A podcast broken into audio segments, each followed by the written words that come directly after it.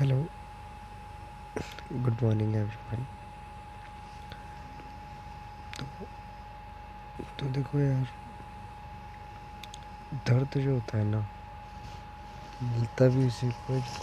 जिसको सहन करना होता